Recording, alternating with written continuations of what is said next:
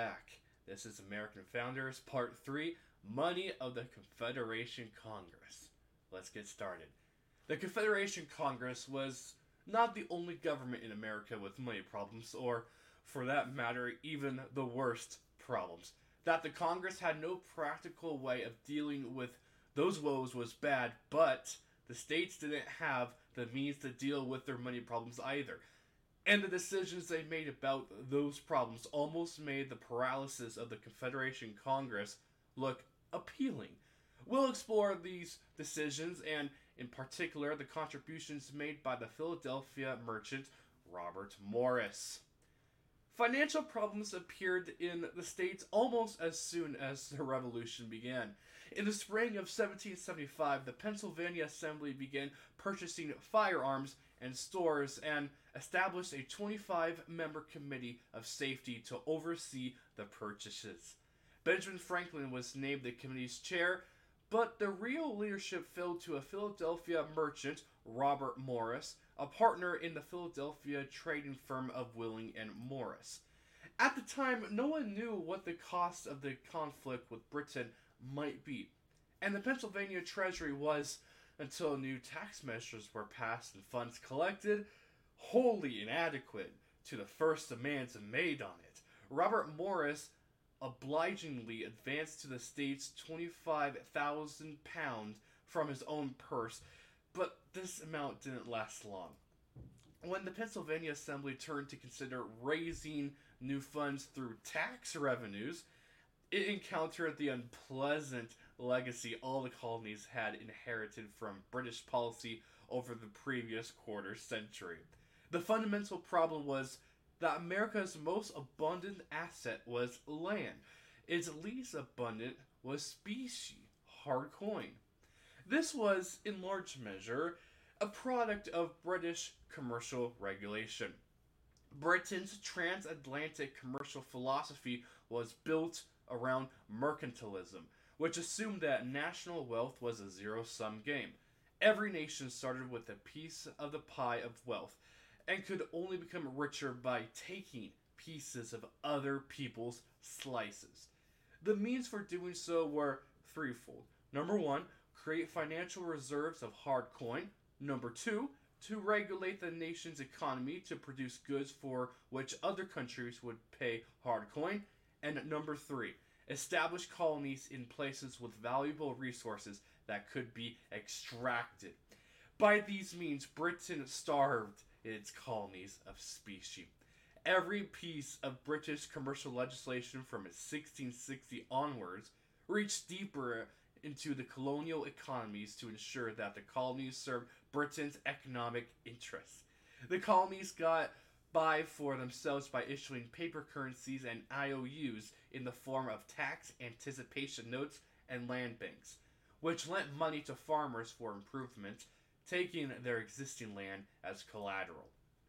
But Parliament forbade the creation of corporations or banks in the colonies. Thus, there was no mechanism for accumulating significant reserves from what small amounts of specie came into American hands. For such merchants as Robert Morris, business transactions were handled through privately written IOUs, known as bills of credit or bills of exchange. By the outbreak of the Revolution, three quarters of all the money circulating in the colonies was paper of various sorts. Both Congress and the states were ill equipped to meet the sudden demand for financing the revolution. In both cases, the most familiar expedient was the issue of massive amounts of paper currency. By the end of the revolution, seven of the 13 states had authorized the emission of paper money. Thus, while the Confederation Congress limped on by grudging foreign loans and the contributions from the states, the states themselves felt free to print their own money. Further, farmers and small scale borrowers discovered that this a painless way to make their own commercial debts disappear. Loans and mortgages that had been contracted before the revolution could now be effortlessly paid off in cheap paper currency. And if lenders and merchants balked at accepting the paper money, the legislators passed penalty laws that criminalized such refusals. The depreciating paper currency also created a problem between states. When merchants in Massachusetts or Connecticut demanded payment for goods sold in Rhode Island and were presented with paper currency they knew was worthless any place except Rhode Island, there was nothing the Rhode Island legislature could do to reach across state boundaries and compel them to accept the money. Nevertheless, the legislature permitted Rhode Islanders to pay the amounts owed in Rhode Island currency to the Rhode Island courts, which then declared the out of state debts legally satisfied. This triggered an uproar in the Confederation Congress. The frustration felt over the behavior of Rhode Island and other states had a much more dangerous political corollary because it suggested that Republican form of government, which lodged sovereignty in the people as a whole, would sooner or later prove that large numbers of those people were wholly unworthy to exercise sovereignty.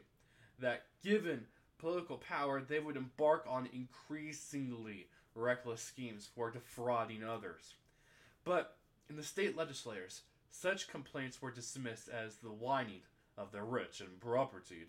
In Philadelphia, the Freeman's Journal indigently prophesies that without paper money, the people will, quote, shrink in despair from the magnitude and frequency of the tax bills, end quote. Paper money is, in fact, quote, the traditional medium of America, end quote. Robert Morris was originally from Liverpool and came to the colonies when he was 13. His father eventually apprenticed the boy to a merchant in Philadelphia, Charles Willing. When Willing died in 1754, Morris was made a partner in the company. Morris rose in wealth and standing, eventually being appointed as a port warden for Philadelphia, and in 1775 was tagged to represent Pennsylvania in the Second Continental Congress. Robert Morris was dubious about the wisdom of independence, but signed the Declaration of Independence anyway. Morris was also dubious about the wisdom of Pennsylvania's new state constitution. But none of these doubts prevented Morris from advancing money from his own pocket to pay the revolution's bills. Probably, all told, more than a million pounds. Not surprisingly, when the Confederation Congress moved in February 1781 to create three executive offices to manage his day to day affairs, Morris was unanimously named Superintendent of Finance. Robert Morris, however, did not accept the post until May of 1781, and even then only on the conditions that 1. Morris concentrates solely on a new financial system, not the payment of old debts. 2 that Morris have full power to appoint and dismiss, quote, all person whatever that they are considered in the official expenditure of public monies, end quote. And three, that Morris be permitted to carry on his own private business affairs at the same time. Robert Morris achieved a series of small financial wonders for the Confederation Congress, including new loans from the French and the Dutch. But he also made enemies. The Virginian William Lee, whose brother Richard Henry Lee had proposed the original motion for independence in 1776, denounced Morris as the quote, most dangerous man in America, end quote, and accused him of plunging the country into quote, public bankruptcy, while he at the same time amassed an immense fortune for himself, end quote. In July 1779, a congressional committee report attacked Robert Morris for profiteering, but even more damning to Morris's reputation was his opposition to paper money. From 1779 until his appointment as superintendent of finance, Morris fought the issue of paper money in the Pennsylvania Assembly, especially when it was suggested that Pennsylvania's paper money, like Rhode Island's, be declared legal tender with penalties for non acceptance. Morris was eventually acquitted of all the charges, but not before they had almost cost him his life. On October 4th, 1779, a street mob whipped up by charges that Robert Morris was at the heart of all their economic woes, attacked Morris and other members of a Republican society at City Tavern in Pennsylvania, in Philadelphia. Morris and the society retreated to the home of James Wilson, and when the mob pursued them, they barricaded the doors. Someone began shooting, and in short order, the mob stormed the house, breaking down the doors and trading gunfire on the stairs. The mob wheeled up a small howitzer, but was eventually dispersed. No one could have blamed Robert Morris after the Battle of Fort Wilson for washing his hands completely of public affairs, nor could anyone in Congress blame Morris for driving a hard bargain over his powers as Superintendent of Finance in 1781. William Livingston, the governor of New Jersey, tried to soothe Robert Morris's disgruntlement with the assurance that, quote, you have done too much for your country not to create enemies, end quote. But it was also true that the revolution had spawned what one Boston newspaper complained about as a, quote, private, selfish, and basely avaricious spirit in the room of public virtue, end quote. It was difficult for Morris to insist on strict financial probity when American, quote, commerce is so managed as that it became a public nuisance instead of a common benefit, end quote. But as clearly as Morris understood that America's chief peril lied in the, quote, derangement of our money affairs, end quote, he could not get the states or the Confederation Congress to agree to any solution he proposed. On January 29th, 1782, Robert Morris submitted to the Confederation Congress an ambition plan for restoring, quote, the immediate connection between the commerce, the agriculture, and the finances of a country, end quote. That included the approval of the 5% impost passed by Congress in 1781, a national property tax on land, the recall of paper money by exchanging it for a national loan offered at 4% interest, and the establishment of a Bank of North America.